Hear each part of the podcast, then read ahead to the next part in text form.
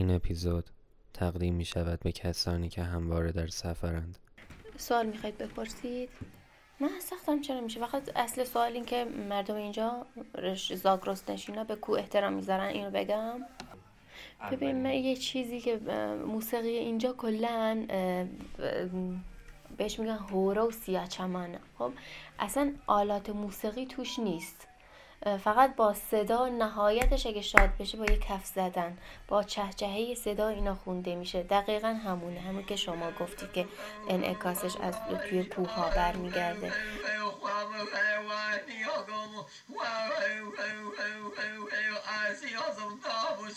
بعد یه چیز دیگه که هست، من خودم متوجه شدم الان مثلا نحوه حرف زدن مردم ربط داره به اون کوهستانا. مثلا نیست کوههای ما یه ذره ملایم تره، ما خودمون هورامی هستیم، اینجا هورامان ژاوروده، هورامان تخت از سمت مریوان اینا میری اونجا. هورامان تخت یعنی هورامانی که جای تاج و تخت بوده، از خیلی وقت پیش چیز بوده، شهرنشین بودن و پادشاه اینا داشتن اینا. اونجا کوهاش خیلی خشن‌تره، تیز ماننده اونا. اصلا تون حرف زدنشون، وقتی حرف میزنن احساس میکنی عصبانی هن، اینجوری حرف میزنن. مثلا اینجا کوه ملایم تر شده، تون صدا ملایم تر شده. به خدا اینجوریه. من قشنگ مثلا میرم توجه میکنم به این هورامی ها که اینجوری هن. بعد مردم این منطقه چون توی رشته کوههای زاگرس هستن و کوه زیاد هستش این منطقه و فوق‌العاده صعب العبوره و ارتباط با هم خیلی ضعیف، خیلی کم. البته گذشته الان یکم جاده و اینا هست و اینترنت و اینا خوبه، ارتباط با هم کم بوده. کلاً این مردم زندگی خودشون رو مدیون کوهستان میدونستن، احترام خاصی برای کوها قائلن، چون شکار میرفتن اونجا، گیاه ها رو از اونجا می آوردن، چرای دام هاشون از اونجا بود، زنبورداری مثلا اصلینا از کوه ها، یعنی احترام خاصی برای کوه ها قائل بودن کلا. مثلا اینجا و تا یه مدت پیش اصلا خاکش مقدسه، مثلا خیلی به خاک احترام میذارن. میدونی چرا؟ چون همش سنگه. اگه توجه کرده باشین توی باغا مثلا یه چند تا یه دیوارچینی انجام دادن، پشتش یکم خاک جمع کردن، یه درخت گذاشتن، اینجوری دیگه مثلا دارن امرار معاش میکنن مردم اینجا. و من یادمه که مثلا بابا بزرگم اون موقع دیگه تابستون و بهار و اینا مردم میرفتن تو باغ، زمستان اینا که سخت میشد میومدن تو روستا با هم زندگی میکردن. از تو باغ که برمیگشت یه مقدار از اون خاک داخل باغ رو می آورد با خودش، میگفت من تا بهار که بشه دلم برای داخل باغ و اونجا تنگ نشه، مثلا گهگاهی از تو جیبش در می آورد، بو میکرد و دوباره میذاشت تو جیبش. اینجوری تا این حد این کوه و خاک و اینا براشون قابل احترام بوده و دوستش داشتن. دوستش داریم الانم هنوزم. سلامت باشه.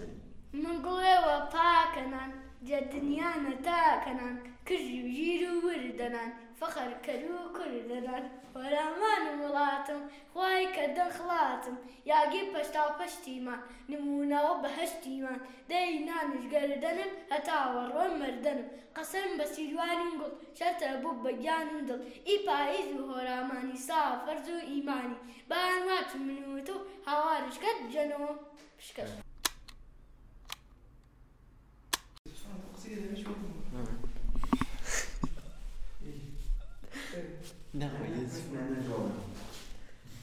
اوقات وقتی ساعت دوازده شب بی کاملا دور دگش داد.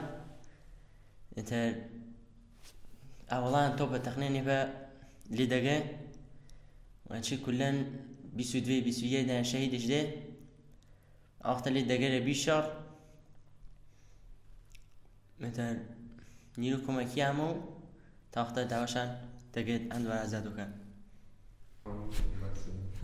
این سال پنجاه و هفت کمونال دموکرات دور روستای دوره بود محاصره کرده بودن. اون وقت یه شب شبی سی و دو تا شهید دادن، فقط یه شب دولت نیرو فرستاد و روستا رو آزاد کرد. همین دیگه. منظور اینه که آدمای اینجا واقعا میدونی روی زندگیشون، روی توانایی خودشون بوده، حتی آواز خوندنشون خودشون. نهایتش اینه که خواستن مثلا یه چیز شادی بخونن، فقط دست خوندن، دست زدن با آواز خوندنشون، شکار کردنشون. یعنی مثل اون آدمای اولیه که بوده، گفتم که اینجا چون صعب العبوره همه متکی به خود، یعنی کاراشون همه خودشون انجام دادن، یعنی همه، حتی لباساشون. ما اینجا مثلا یه نوع لباسی داریم که از پشم بز درست میشه، مثلا یه نوع کاپشنیه، یه جلیقهیه. بعد بازم یه نوع لباس کردی دیگه داریم از همون پشم درست میشه. گیوه های ما مثلا ثبت ملی شده، باز همونم با دست درست میشه. یعنی کاملا همه چیزشون رو خودشون درست کردن، کاملا خودکفا مردم اینجا. و من یادمه که پدر بزرگم میگفت ما مثلا اینجا چون زمینش تخت نیست، چیز خیلی شیبی نداره، گندم اینجا پرورش پیدا نمیکنه و مردم مثلا قبلا ها خواستن نون بپزن، آرد درست کردن با چیزای مختلف، مثلا با بلوط، آرد بلوط. اینجا بلوط زیاده رو کوها، آرد بلوط درست کردن با اون نون پختن. و اگه مثلا یه خانواده خواستن گندم داشته باشن، چهار پاد داشتن اون موقع، آوردن چیز کردن، بار کردن این انگور و گردو اینایی که داشتن، بردن برای مثلا روستاهای اطراف که گندم دارن.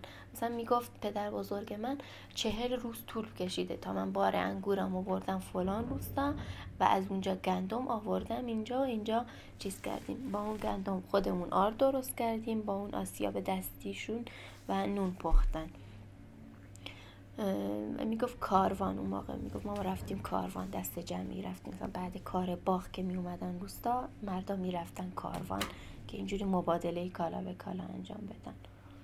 داستان انقدر زیادن در مورد، مثلا یکیشون اینه که مثلا یه چیزی، یه چیز تخیلی، یه دیو تخیلی هست که توی این زبان هورامی و روستای ما بهش میگن مردزبه.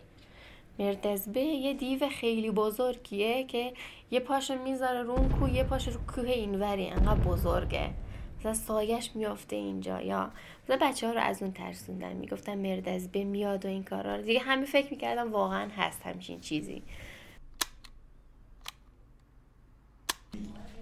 روزی بود روزی نو کره بود چوا مدرسه وقتی به معلمه گای من دفتر من هاوریا معلمه که بودی قینا کاد وخشم ولی بودی ولی بودی امدح فقط دفتر و میداد بیله تک خودتا مگنه ایده ارناد وخشم پایم